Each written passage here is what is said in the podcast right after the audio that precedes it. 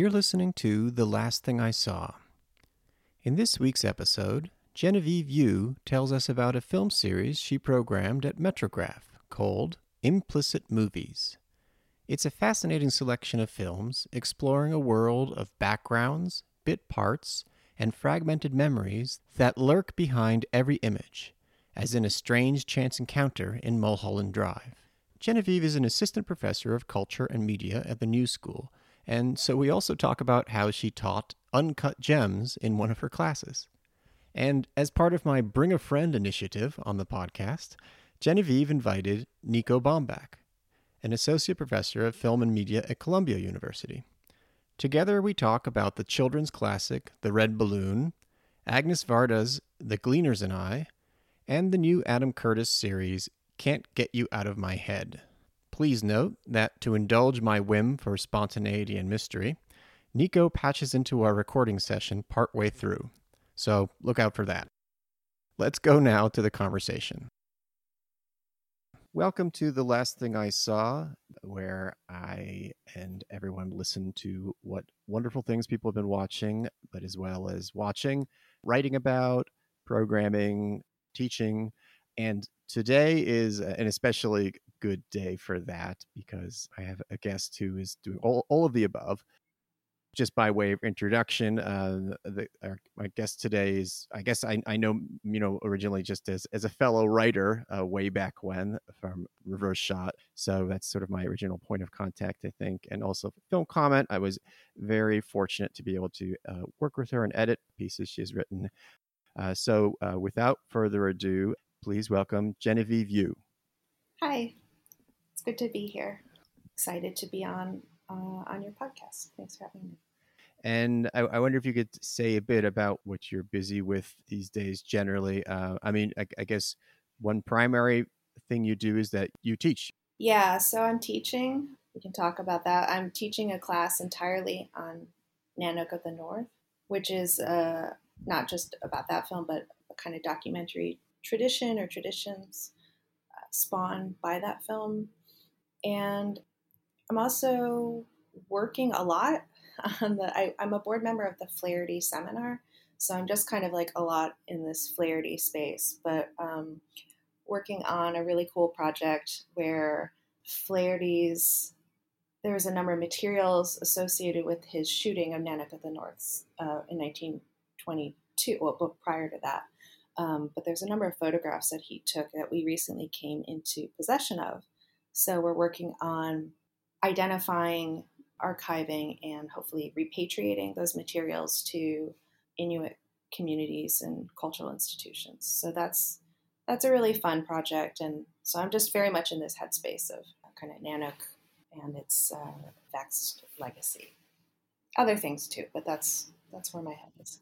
Yeah, the full history of that. It just it seems like it's one can always peel another layer, and there's more to it, more to it than meets the eye. I guess pretty literally. I guess what we can start with talking about is a program that you've done. Wonder if you could tell us a bit about that, what the kind of idea is behind it. So I programmed a two-part series at Metrograph. Um, it's virtual, which is kind of weird, but one of the upshots is actually that we will be doing some kind of in-person screening once the theater reopens. So I, I'm so grateful to Metrograph for offering that. And the idea behind this series was loosely based on a book that I published last year, which is called Girl Head Feminism and Film Materiality. And when I approached Metrograph initially, I thought they have a bookstore, maybe I'll do like a book kind of event, but they proposed instead a, a programming opportunity, which was super exciting.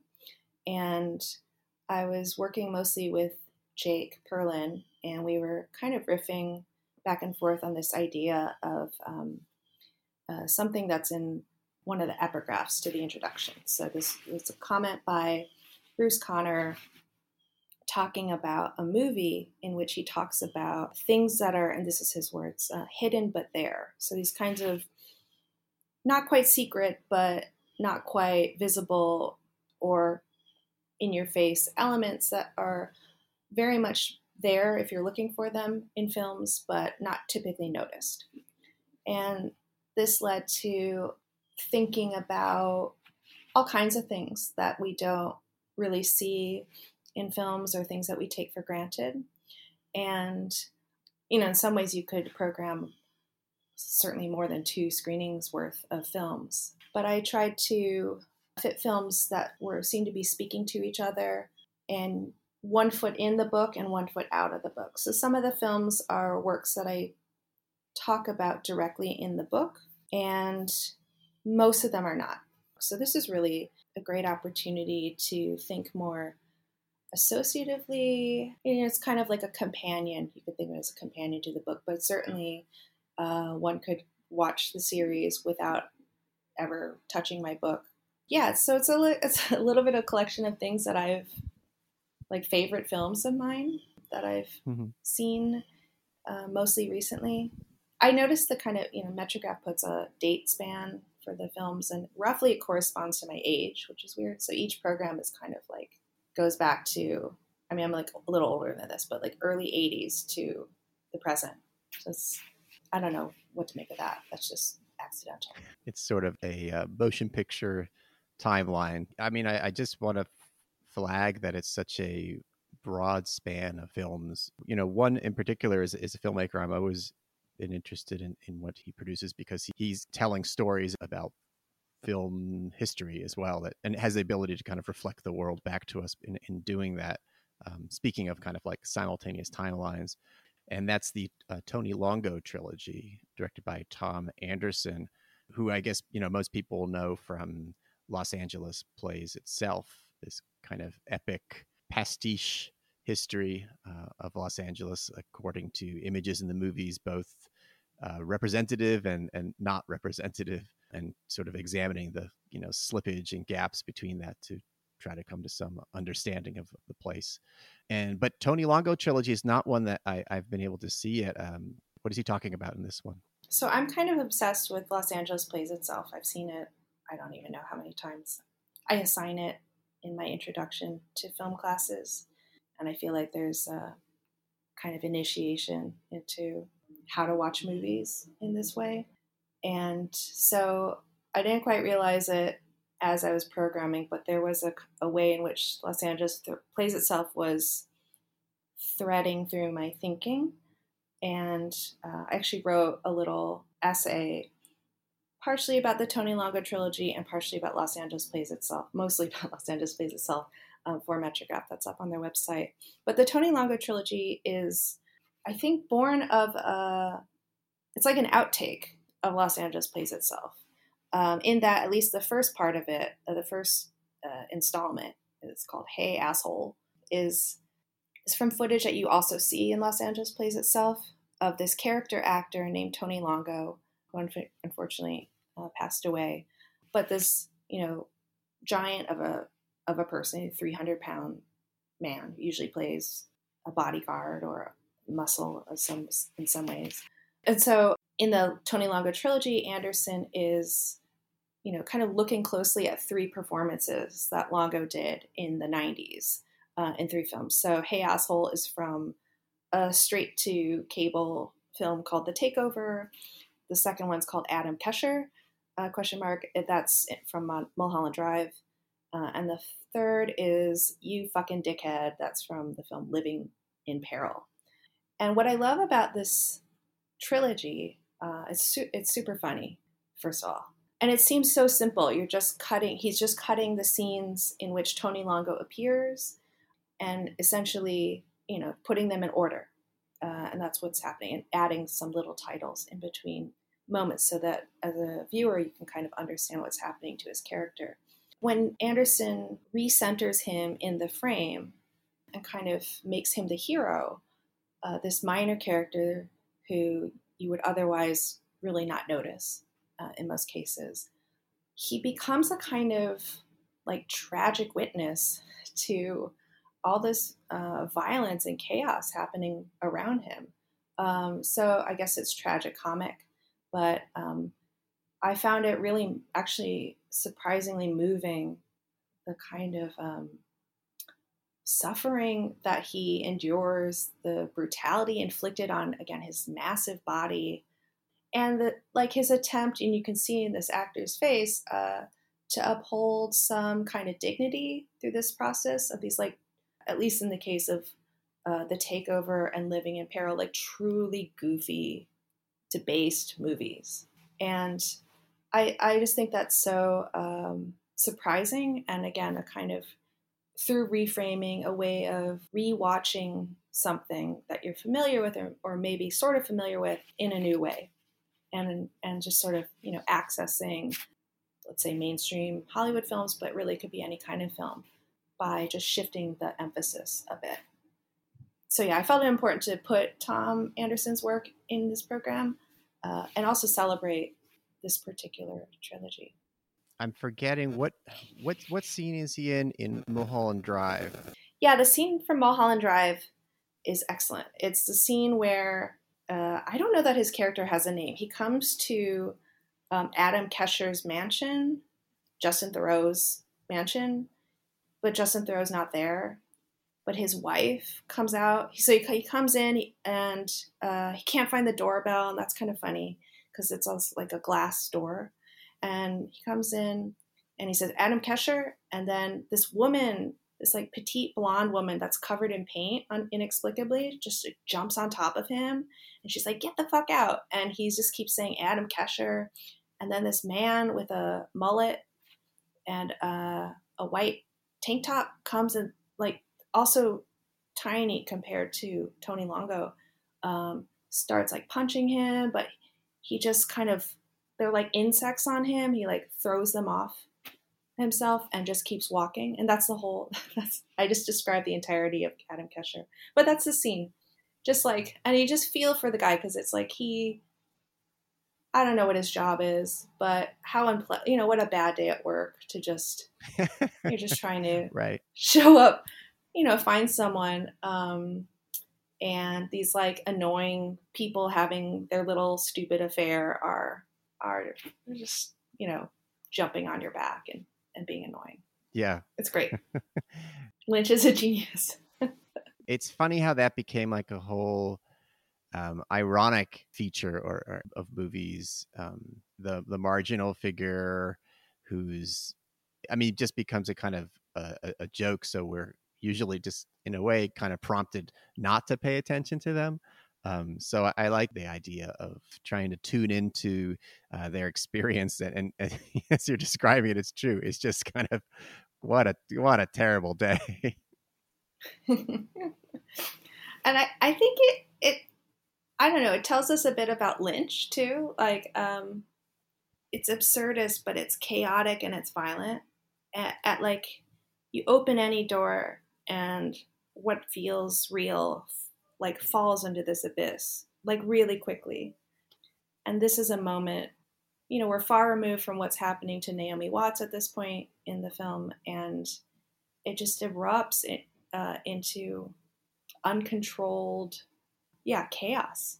And I think that's that's like a, I think a good insight that Andersen is like offering us into the way that Lynch's worlds work yeah the, the, the kind of rup, rupture um, you know if, if it's something like in, in blue velvet you know that kind of collision of, of worlds you know why do there have to be people like frank? But those are i mean what i'm those are all kind of of a different type of extreme. This is very much embodied in a just yeah the experience of tony the tony longo and that's i liked i was just uh you know quickly looking at yeah what you had uh, written and for Metrograph, and I that I like that you have the title "The Eyes of Tommy Longo" as as the title it's through his eyes. Thank you. I think you're the only person that likes the title, but yeah, appreciate. Oh, it. really? Well, yeah. maybe it's my own timeline as well because I remember the. I mean, there are a lot of eyes things, but some reason also made me think of the eyes of Tammy Faye, which is was a. Um... um hello. Oh, hey, Nico. Hi. I logged on, so here I am. Well, hello. How are you guys? Pretty good. We're chatting about my Metrograph thing. Excellent. And Thom Andersen. We're excited to have you. I, I really like this because I haven't done this before where we kind of pop in, uh, you know, ha- part way through. It's it, it's kind of like patching into, uh, I don't know. It feels like some like older technology, like patching into a phone line or something, like a party line. I don't even know what that was. Yeah, I do feel like it's part of a party line. Um, yeah, I've, I've this is my first podcast too, so if I'm very bad at it, it's uh, I'm un, unschooled, unpracticed.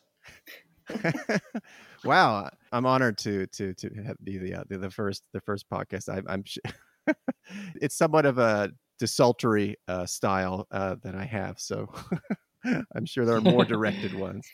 Well, Genevieve, you were just talking about yeah the Tony Longo trilogy, the Thom Andersen, and was was there one other movie uh, in the program that you wanted to talk about a bit, or yeah, since it's a new film uh, from 2020, I thought I could um, talk about the film Hidden, which is um, by Jafar Panahi.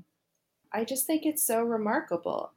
It, it's filmed like a you know off the cuff uh, documentary shot on you know a couple of iPhones.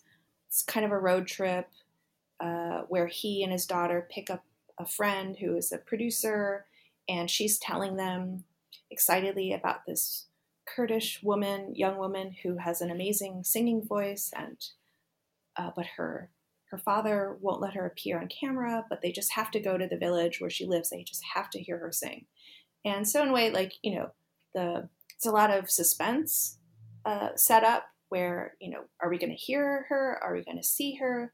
Uh, but we can kind of predict what's going to happen. But when when the ending comes, it's still genuinely, I think. Uh, surprising. Even if you know the events that are probably going to happen, um, the experience of it is really quite astonishing. And I guess I won't give away very much more than that, but I I just wanted it to end the program. It's uh, with I don't know something kind of bright and astounding. I, hmm. If you only watch one film in the whole program, I, I would recommend that one. Yeah, no, I I need, I need to catch up with that. one. It reminded me we were talking a bit before that it reminded me of the plot of Three Faces, just the general kind of outline of it of this trip into the country. And you and you said that's kind of mentioned in the short.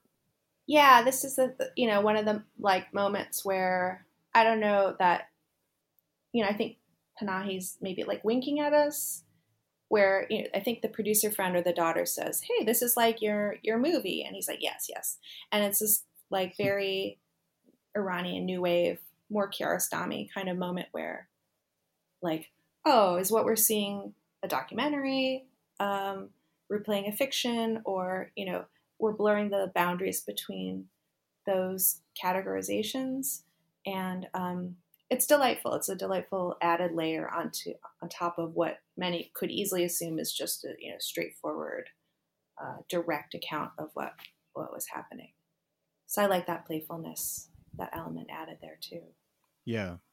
Well, that that might actually be a good uh, way uh, to kind of segue into a movie that came into the menu because uh, Nico is teaching it, and actually, I think it connects nicely with a couple of films that we've talked about so far already, The Gleaners and I, which I'm, you know, always really happy to have a chance to talk about. I was just rewatching parts of it, um, and I mean, one thing just immediately struck me this time, and, and Nico, I'm really curious to hear what you kind of saw in it again, anew, when you were watching it again.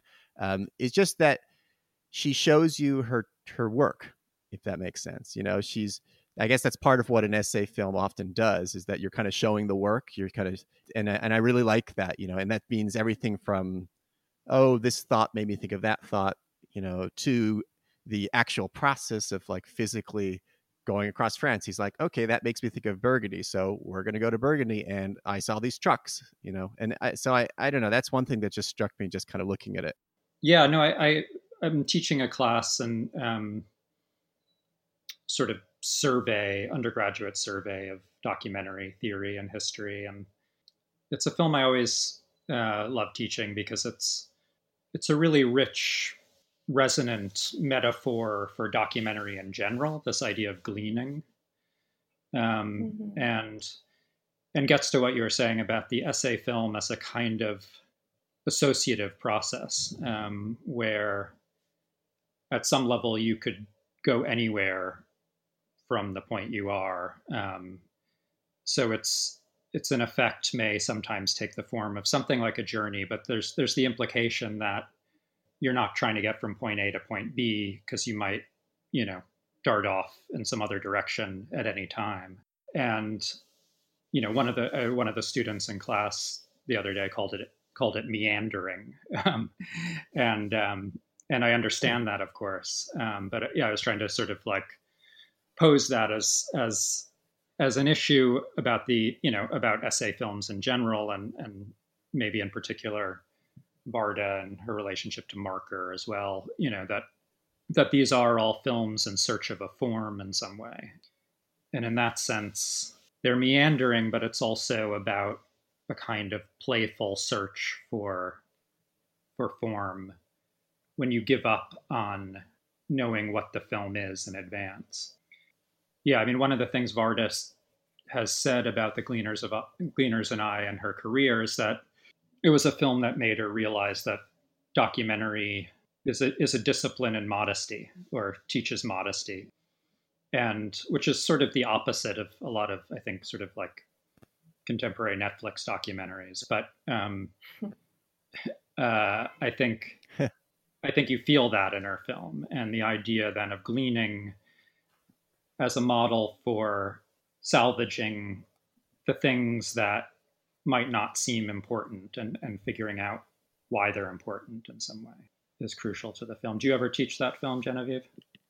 Yeah, I almost all, always um, put it at the very end of my intro course, um, but it, it, usually finds its way in there. Uh, I I think it's. I agree with you. I think it's um, there's a kind of humility to her approach that I, I think it's quite liberating, especially for students who are interested in making films themselves, to release themselves from a preconceived notion of what documentary is, but also, you know, just the idea you can go and film trash. You can yeah. film like a pile of garbage, and that's okay to make it into a film. That's meaningful. And you can go through things that other people have forgotten about or, or thrown away. Um, and mind that for for meaning and put yourself in the film. And i think it, it, it gives a lot of um, you know kind of creative license or freedom to explore and to find the form in the process as you're saying. Yeah absolutely. Yeah and trash is sort of the the model for the film in some way. I mean and we we get you know these sort of talisman in the film of the the clock with no hands and the heart-shaped potatoes that are these sort of pieces of trash she finds. But then it you know becomes associated with psychoanalysis too, or you know all mm-hmm. these different practices. Um, you know where we see, you know, she interviews Jean Laplanche, who talks about his idea of psychoanalysis is based in, you know, all the things we say we don't mean to say. You know, the the trash, the refuse, the mistakes, the accidents, and so on. Mm-hmm. And so you get this sort of wonderful associations that sort of that this film you know produces. And and it's a film we're in a moment where everybody's making films about themselves or curating images of themselves in one way or another. And you know sometimes that gets called narcissistic or whatever. Um, but it's also a film that shows you know how you can center yourself make a deeply personal first person film that does feel about about a, a kind of practice in modesty or, or release of ego in some way. Mm-hmm. I think it's like a, a, like a first person account of a of a mind, like a of a way of thinking and processing information and discovery and associ- you know those connections. I mean, I, I feel like Varda made a much more autobiographical film in like Beaches of Agnes. Yeah. Um, but Gleaners is so much more um, I mean, she can't absent herself from that, but uh, I think it's what's exhilarating is it's a process. Uh, it's a portrait of a thinking and curious mind. Yeah, absolutely.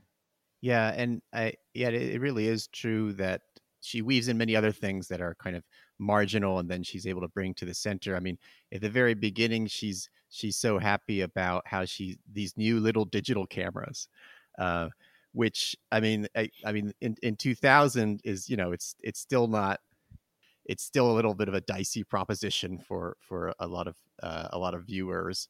Um, and she's she's happy that she has this tool uh, that that lets her. I mean, there's even a shot of like the manual of the digital camera, which I had completely yeah.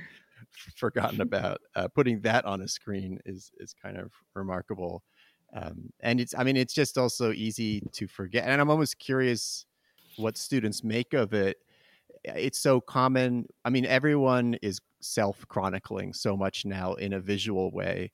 Yeah. Yeah, it can be easy to forget that this is not necessarily something a filmmaker um, would would be doing, and that you know you would want to regard as as something really you know profound as as it is. Yeah, and it's also a great example of or a model, I think, for for digital cinema in the 21st century, coming as it does at the very beginning of the 21st century, because it's completely cuts through all the anxieties about the digital. I mean, the digital being some, you know, we're still hand wringing over all our fears about deep fakes and Photoshop and all of this stuff.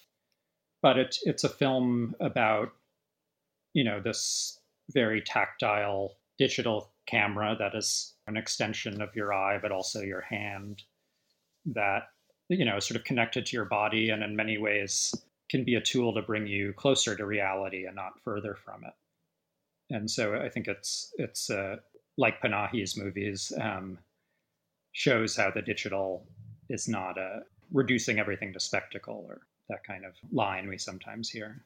Mm-hmm. It's funny that lesson has to continually be relearned in like film and media history. That just that's so mm. much the line. You know, it reminds me of Maya Deren, um, and like Vertov, and uh, always this yeah. anxiety around estrangement and alienating effects of photographic technologies. Um, that I'm I'm a little bit surprised at like just continually, you know, just persist. There's a, I don't know. How everybody keeps falling for it. Yeah, there's like a like a deep mistrust, I think, um, embedded there, uh, the technology, and uh, that's kind of interesting too. Yeah. Yeah. That kind of feeling of estrangement or the feeling that the image is something separate from you is something that even from the very beginning, she kind of is pushing against. Uh, I mean, I just I mean, even just in those those earliest short, you know, of around her neighborhood. Uh, I always forget the exact title of the, but you know, she has these close-ups of just uh, of of herself, you know, in the credits and her body, and I just that's I I always saw that as just a way of showing that cinema is not supposed to be. It doesn't have to be something removed from you know the immediacy of, of a personal experience um, and, and bodily experience even i don't know that mm-hmm. was that's just was striking to me from from the very beginning and that's something she keeps up in uh, the gleaners and and i um, there's just this shot of like when she's combing her hair and it's a, it's a close up of her combing and kind of and, and and of her hands you know and she has just this moment where she's talking about uh, aging basically uh, and that's just woven yeah. in there yeah, and one hand filming another. And, mm-hmm. You know, she talks about the her hand aging. And... Yeah, I also I I realized I didn't really um, define just in case you know people anyone who hasn't seen uh, the Gleaners and I, which uh, actually it's it's right now on Criterion, so it's really easy to see.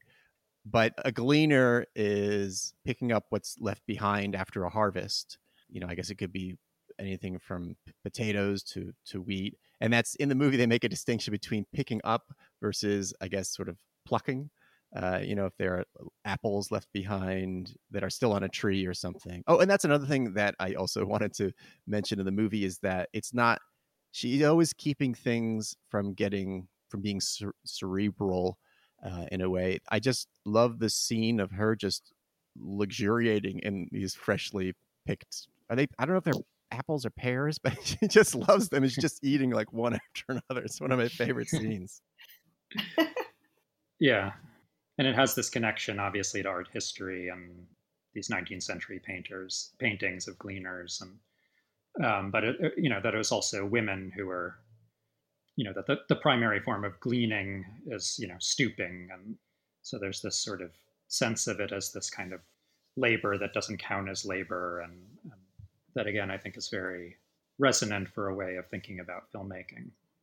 Yeah and and and, and you know what you can take as a subject uh, for for filmmaking. Um, i i had actually forgotten that there was a pretty sort of robust element in the movie of sort of social issue kind of documentary um, just definitely wanting to show how people i don't know an, an average citizen is actually doing uh, which isn't always uh, which isn't always great also whenever i get the excuse i, I also like to uh, point people towards um, I, am sure both of you have, seen that you know that eduardo coutinho I forget if it's a feature or short Boca de Lixo yeah yeah it's about an hour long i think yeah. i don't know it what's it about I just remember this wonderful wonderful girl singing in it. Oh yeah. I basically it's it's people who live on the borders of a giant dump, you know, uh, on the outskirts of I think it's Rio.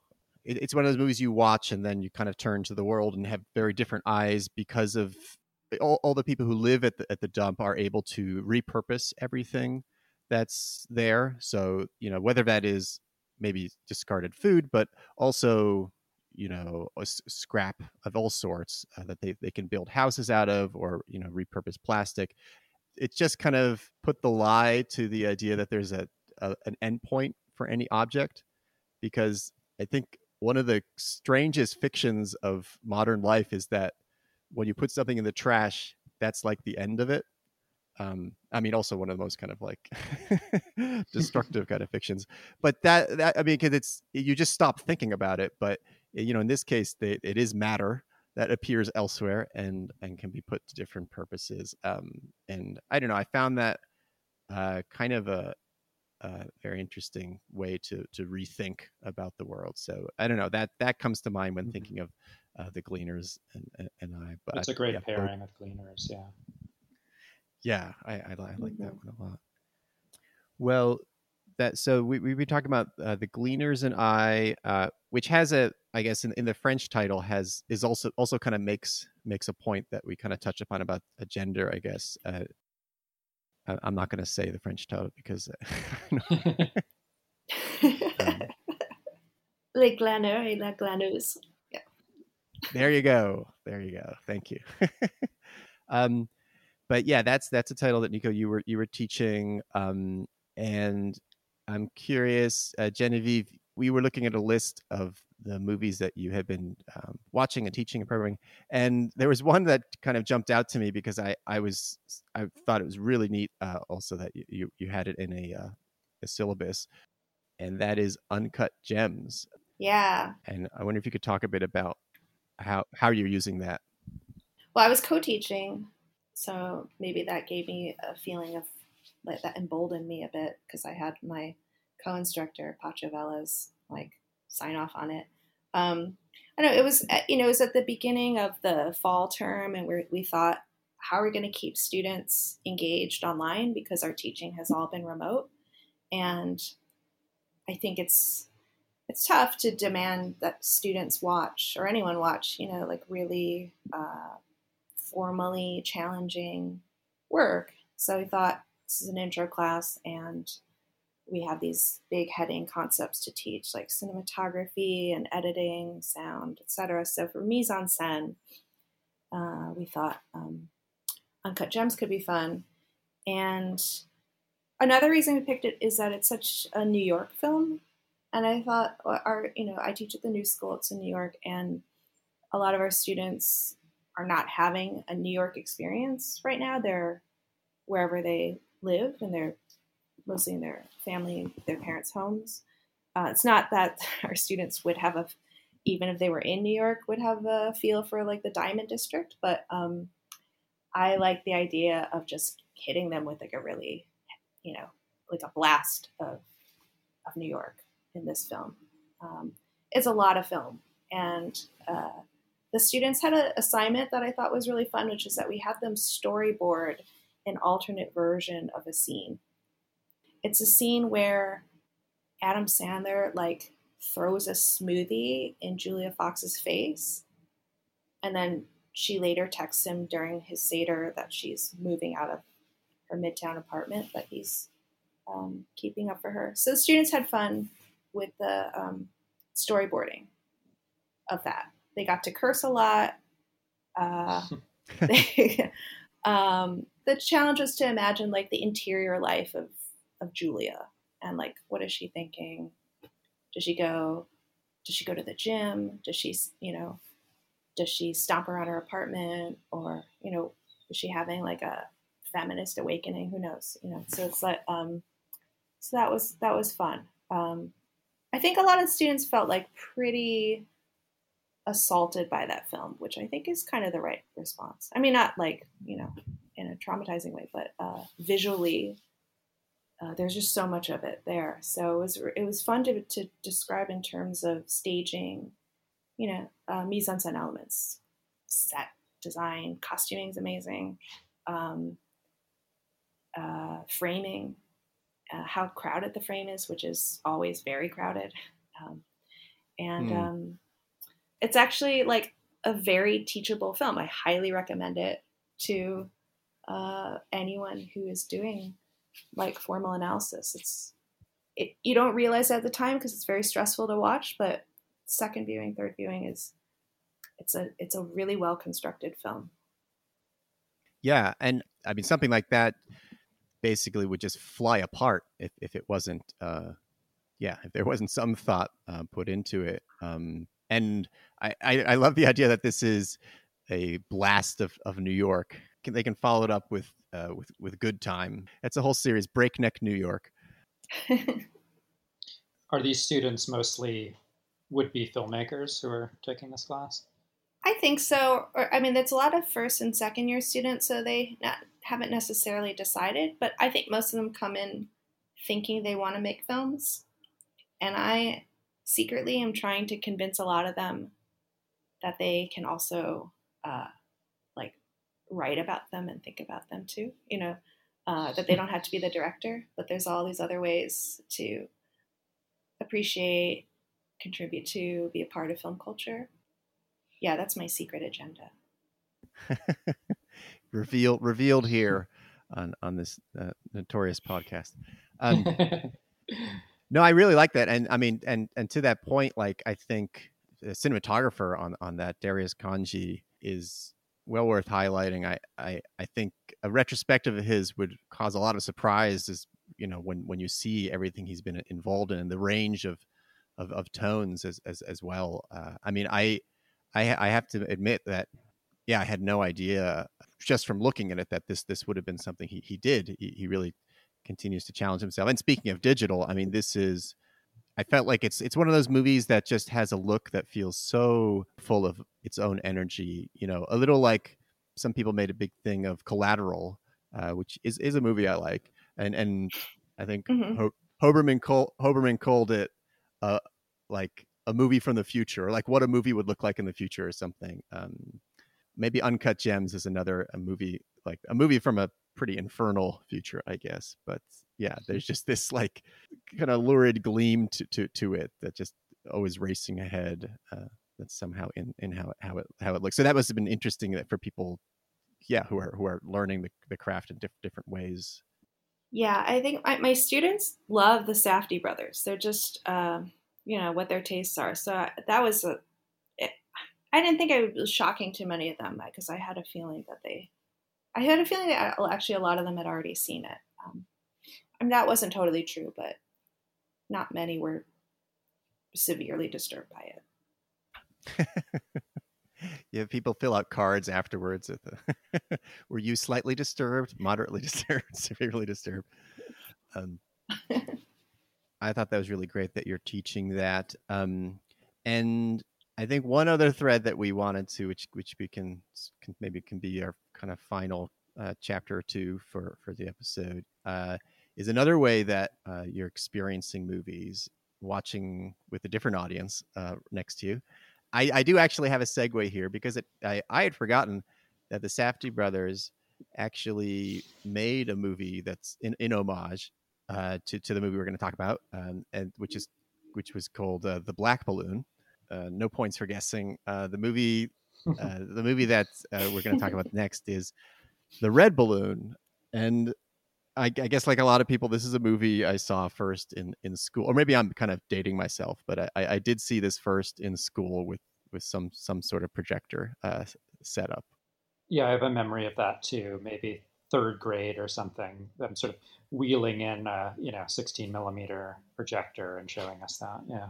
Yeah, which I somehow is part and parcel with the kind of the fantasy of the movie. I mean, I, I really, I guess it was at some some sort of transition period where really there was not a lot of stuff being projected, but for some reason the red balloon was still going to be projected in the classroom. so it was right. it was all kind of part of the fantasy. But uh, but Nico, this is a movie that uh, you've you've seen recently for a particular purpose. Yeah, well, I I um I have a daughter who's a little bit under two, and you know, I mean, I, I it's my first child, and I, I one of the things that you know I anticipated or was excited about with fatherhood, I think, was some kind of fantasy about like sitting down with my daughter and watching movies. Uh, but then you realize that there's the whole screen obsession and you can see it happening this kind of desire to look at screens that you kind of want to protect them from a little bit. So you know we're taking it slow. Um, so her very first movie was the red balloon um, just a little bit ago but a, a, slightly older kid told us it didn't count because it's not a feature length film. Um, uh, but i was i was curious to hear from genevieve who has a, a somewhat older daughter, um, you know, when she decided to show things to to Taddy and and also you know what she decided to show and and how those decisions were made. I don't know if this is of great interest to your podcast listeners, Nick, but um, it's of interest to me. It is interesting. I like. I, I mean, I it, it restores the the danger or thrill to to movie going. the idea that it could be something that could cause you some sort of harm. Uh, yeah. Um, the first, I mean, the first film I, I like took my daughter to. I mean, this doesn't count. It was "Call Me by Your Name." So, I mean, she was four months old, and I was, uh, you know, wearing her in a baby carrier. So that doesn't count either. Um, was the first movie we showed to her. I want to say the first one that really stuck with her was The Wizard of Oz, and I have like a list of movies. I keep a running list of movies that I watch, or I try to. And I have a list of movies I've watched with my daughter, and pretty much all of them are like times 30. So every one of them I've watched so many times. And um, it's interesting how uh, her tastes have changed. Um, uh, we have a projector system in my apartment, and for a while I was just projecting right onto a white wall. And I remember I put up The Kid because like you, Nico, I also had this fantasy about like having my daughter watch experimental film and uh, like art cinema and just yeah. like bypassing um, like digital animation animated like creatures.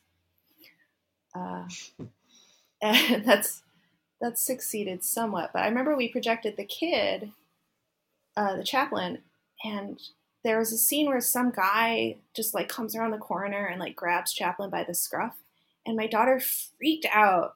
She was maybe um, barely two at that time, and she like ran out of the room. And then for a really like a almost for several days, she was afraid of that room and that wall, uh, which is our living room.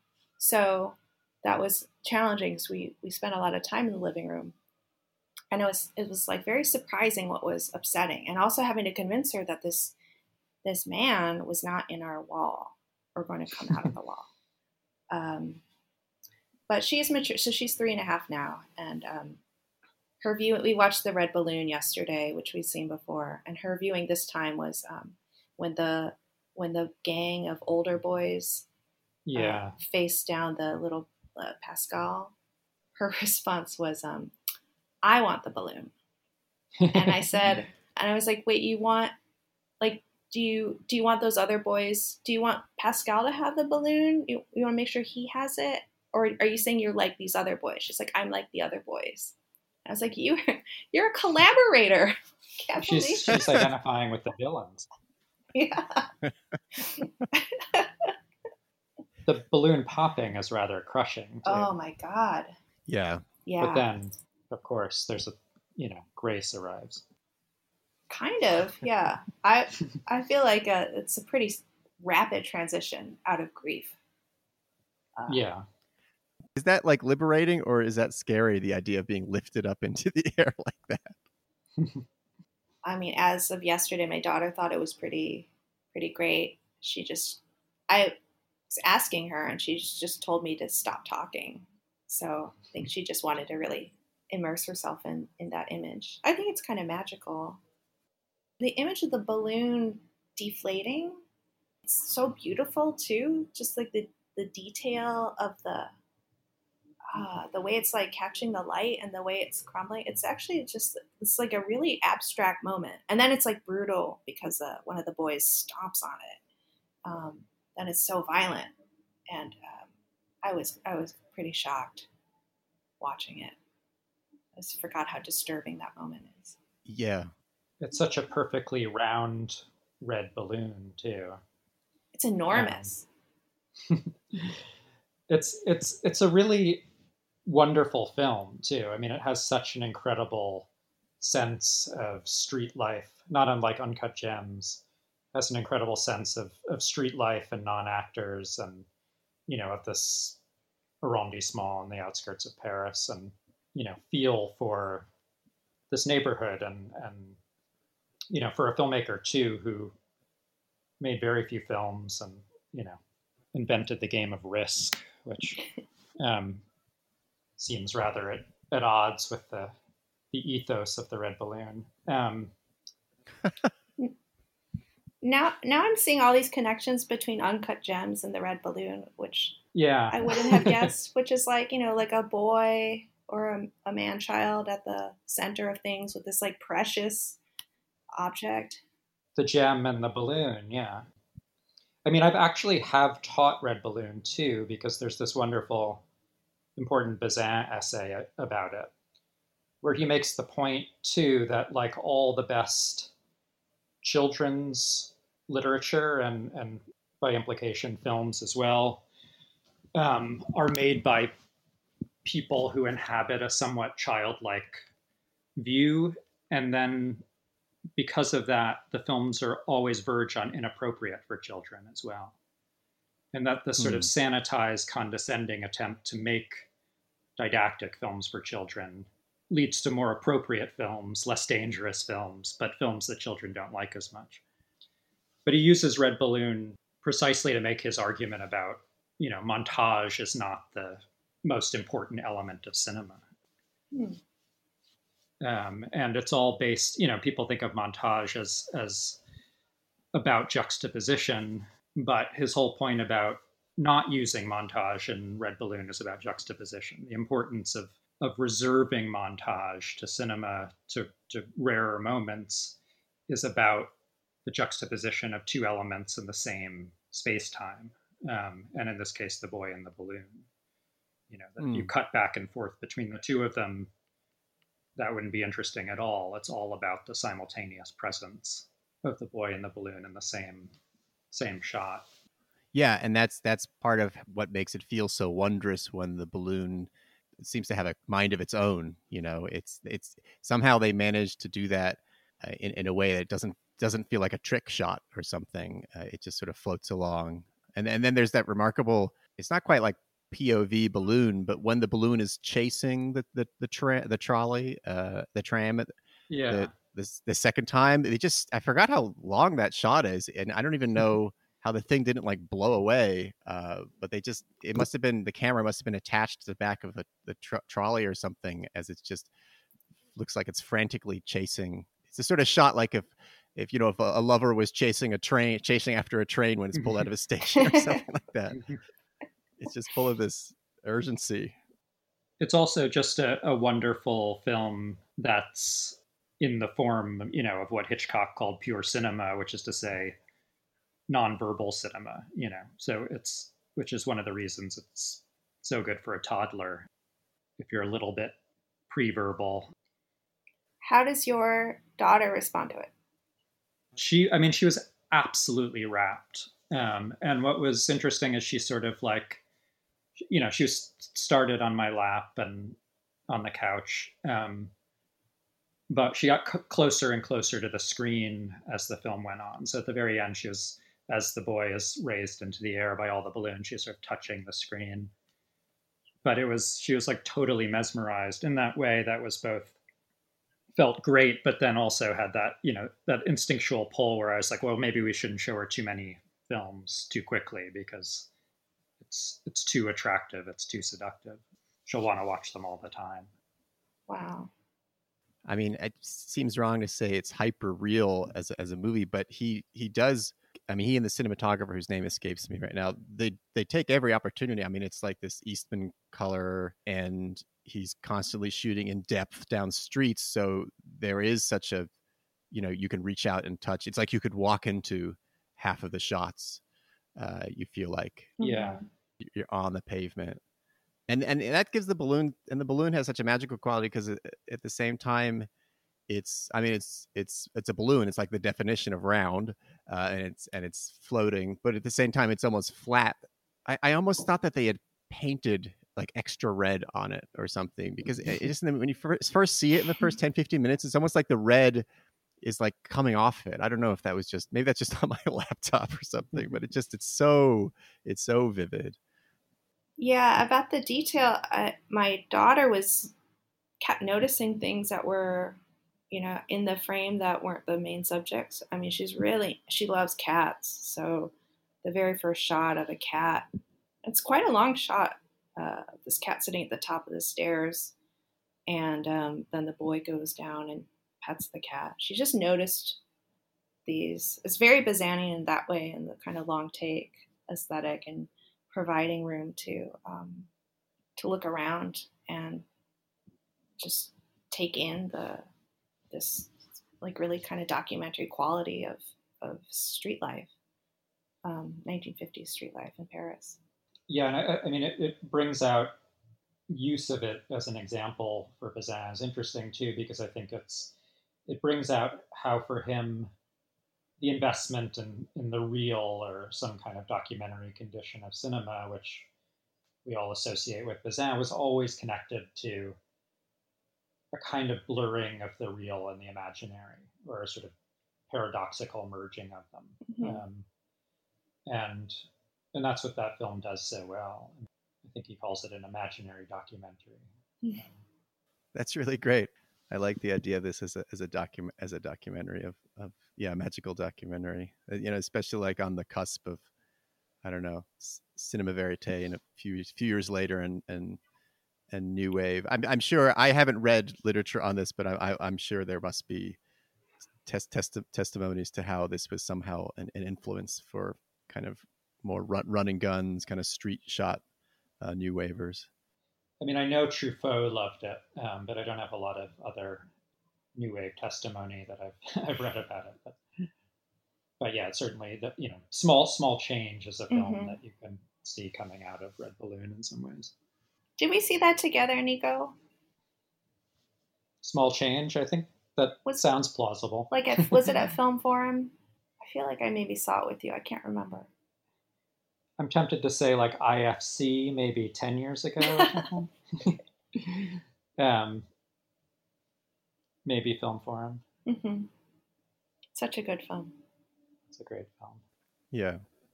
Just looking at a couple, a couple other movies, he seems to have had Albert Albert Lamorisse. He seems to have liked the uh, aerial perspective because he because he did a short about Versailles that Yeah, uses some sort of techno. Have you seen it?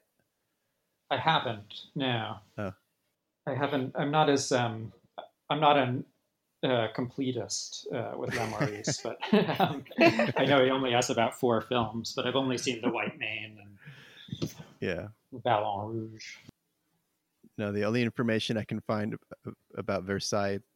Using a device to avoid vibration, Lamorisse employs a camera and a helicopter to capture the parks, gardens, and Trianon building at Versailles. There was some film about Iran at the end of his life too, right? Um, Oh, really? But yeah, it, it also yeah, it's fascinating that he was also the inventor of of Risk, the game of world domination. Yeah. yeah. Also, also arguably an aerial view, bird's eye view. Yes, very much so. Yeah, it does seem like maps is are of interest to him. Yeah. Well, uh, I was going to ask about just like other viewing that each of you had had done, but I, I fear that might be opening a Pandora's box. Uh, but I, I don't know. Nico, you said you had watched the Adam Curtis series. What's what's what's your hot take on on that? on that? I mean, I've sort I've had the thought of like trying to write something about Adam Curtis, um, partly because I haven't read anything that I feel like is both a sort of really smart critique and gets at what's good about them. I feel like everybody's sort of caught on now, and everybody's sort of the smart kids are now making fun of Adam Curtis. Um, you know, and there are all right. these familiar tropes that you know we're all we, we're used to now. You know, but that was a fantasy. You know, the the sort of like, but the people in power. You know, and he's been telling the same story over and over and over again. Um, but I think there's something really interesting about these films too, and and he's rare in somebody you know contemporary filmmakers who are making films about ideas in this way over a long period of time. Um, and I think he finds really extraordinary footage in all his films. Um, and so I find something really compelling about them. I mean, this is sort of like as close as I get to binge watching TV as when there's a new Adam Curtis. I'll watch it in a couple of days. Um, yeah, I don't know. Have you have you guys seen it? I have not. I, I haven't either. I mean, I listened to a podcast with him about it. So, mm-hmm. which now kind of probably ensures that I won't see it because I just don't think because because he, he's so like on on message about his own train of thought and, and train of logic. So I feel like I've I've heard heard it. I think the last thing I might not have seen anything since Bitter Lake, which I thought had a wrong-headed economic analysis of the 1970s and 80s. So well, that obviously just put me right off. Yeah, well, the, the the films are all bad history in a certain way, um, and whenever he's covering something you actually know anything about, right. or i know anything about um, he's generally wrong and reductive. And then you then there are all these things you don't know about and you're like wow i didn't know that happened. Um, but if you if you knew something about it it might not have happened that way. But um, nonetheless I, I find myself sort of relatively convinced by the grand story which is which he's been telling in about eight movies in a row um, which is to say and it's it's a story about media at some level too that maybe he's not quite as self-reflexive about as he might but but you know that politics has become primarily about how to manage systems that we perceive as completely outside our control at some level and how to best manage them and that there's been a kind of fundamental loss of political imagination hmm. and you know, I think it's some in some way he's trying to seek possibilities for political imagination, and I guess that part of it is very attractive to me, even even if I think there are great limitations to his work. Yeah, that's that was uh, something of what he was talking about on. Okay, I'll admit it. It was on Red Scare that I was listening to him. Um, it was it was about he was just talking about how there's no story you know there needs to be a story uh, in opposition to to you know whatever stories are out there or that, that kind of sees people's imagination in the same way that the kind of bad and you know destructive stories uh, sees people's imagine, imagination politically and, and otherwise. But yeah I, I guess so I'll, I'll, I'll dip a toe uh, into it see what happens when I watch a chapter. I mean it's up to you um, yeah, I mean, if you're not a fan of his, you won't be a fan of this one. All right. um, yeah. And in many ways, it's sort of the most unfocused of his films too. So the the sort of narrative is is pretty out of control. But there's there's some really interesting bits in it, and the bits are primarily stuff he's dug up. I mean, he's he's when people comment on all his sort of typical tropes, and sort of use of certain kinds of stock footage and you know using burial and that's not the most interesting part i think of what he does. Um, what i think he's best at is he has an incredible he has an incredible eye for really interesting historical footage. And he does find a lot of really beautiful sequences that are then sometimes kind of shoved into a sort of reductive narrative he's invested in. Yeah. Well, yeah, he's uh I guess still a, a force force to be reckoned with, one of our chroniclers. Well, it's it's it's also the lack of interesting I mean, we were talking about Agnes Varda and Gleaners and I, and there's a sense in which the essay film is everywhere today. Mm-hmm. Um, but we don't have a lot of, I think, really interesting film essayists today, or maybe maybe you guys disagree with me. I'm generally disappointed in because it's it's what I crave often are, are sort of you know films about ideas in some way. There's such an abundance of documentary these days, but the sort of formatting of, of popular documentary is is um, largely gets rid of all the stuff that Agnes Varda is interested in, um, and just leaves us with completely unambiguous images of you know that we're supposed to take away bits of information from. But yeah, this is maybe a longer conversation. yeah, you're absolutely right. I just don't feel like there are um, a great deal of ideas. There's usually have to be like two to three ideas in in a given documentary, uh, so they can give a half hour to each of them. Two to three is more than most documentaries have. I mean, Adam Curtis has like one and a half ideas, but that's still more than most documentaries. Genevieve, what do you think about the essay film today? I, I mean, I, I, feel like it's something you have an interest in. Um, I am interested in it. I think uh, we started before you came on. We were talking about Thom Andersen. Um, mm so I put him foremost there. But I've been looking at the space of experimental documentary form, which includes a sizable strain of essayistic work, but not necessarily like in voiceover or you know in the Marker way of doing it or Varda. Yeah, I mean, I would I would add parenthetically that Thom Andersen is one of the few people who's written interestingly about Adam Curtis. Hmm. I mean, I watch. I'm pretty omnivorous in terms of what I will watch, especially if I'm just doing it to just like scrolling through Netflix, like most other people. But uh, in the niche world of experimental documentary, I think there's um, there are a lot of interesting things happening, and I, I think there's a kind of salient form, particularly concerns the more essayistic mode, but largely that's happening in Europe um, mm. There are people like Deborah Stratman in the U.S. Right. Um, uh, but I'm thinking like you know like Luke Fowler. You know, in his way, I think Kevin Jerome Everson is doing essayistic work without mm. commenting overtly. Um, so it's I guess I'm interested in the the way this mode kind of migrates, but also functions in like non not necessarily dialogic or like you know through spoken dialogue. Uh, but yeah, I agree. A longer conversation.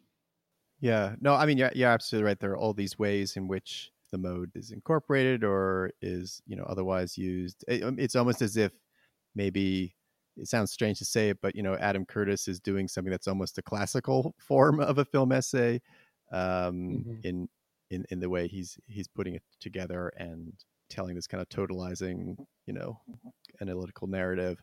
I mean, another thing I, I wouldn't classify it as an essay because I guess if you know to keep up the analogs to I guess written forms. Um, I've, I've seen you know the the letter form um, or letter mode being uh, something in mm-hmm. uh, experimental documentary. Oh, that's all. That's that's all over, and so that almost seems for many people a more um, popular, fruitful avenue in, into into things. There was sort of a time that I think has passed where you would go to like the Whitney Biennial and it would seem like fifty percent of what was there was like an imitation of Sans Soleil. Um, and I feel like there are people still doing things in that. A lot of people still doing things in that mode, like that rat movie that came. What was it called? Rat film. um, oh yeah, rat film. Yeah. Um, oh yeah. Uh, or Travis Wilkerson, I guess. Um, mm-hmm. Mm-hmm where I feel like there's some sort of template of Marker that's kind of the model for certain kinds of essayistic films people are doing now. Yeah. Often I find those films sort of a little bit derivative feeling. Yeah, it's certainly a mode. It's a mode. Yeah. I like that. I like that as an ending. It's a mode. But uh, yeah, I mean, we can. I think we can bring it to a conclusion, to the concluding paragraph of this uh, podcast essay. But um, thank you both for for taking the time. And then I'm always glad it kind of does emerge that we were talking, ended up talking a lot about kind of essay form uh, or film uh, essay film and various discursive modes. Um, and I like that Uncut Gems is part of that uh, conversation somehow as well. the New York landscape. Um, but yeah, thanks. Thank you both for coming on. Yeah, thank, Thank you. you. This is fun. Be sure to see the implicit cinema program at, at Metrograph. And Nico, is there anything I can uh, we can mention that you'd like people to see or, or, or read? Absolutely not. Um, okay. I got nothing. Adamant. I, I mean, go go see Genevieve's program at the Metrograph. That's what I think everyone should do. Okay. Thank you. All right. Great. All right. And uh, sign, signing off. You've been listening to The Last Thing I Saw with your host, Nicolas Rapold. If you like what you heard, please consider supporting the podcast by subscribing at rapold.substack.com. That's rapold.substack.com. Special thanks to the Minarets for the opening music from their song Montserrat. Thank you for listening.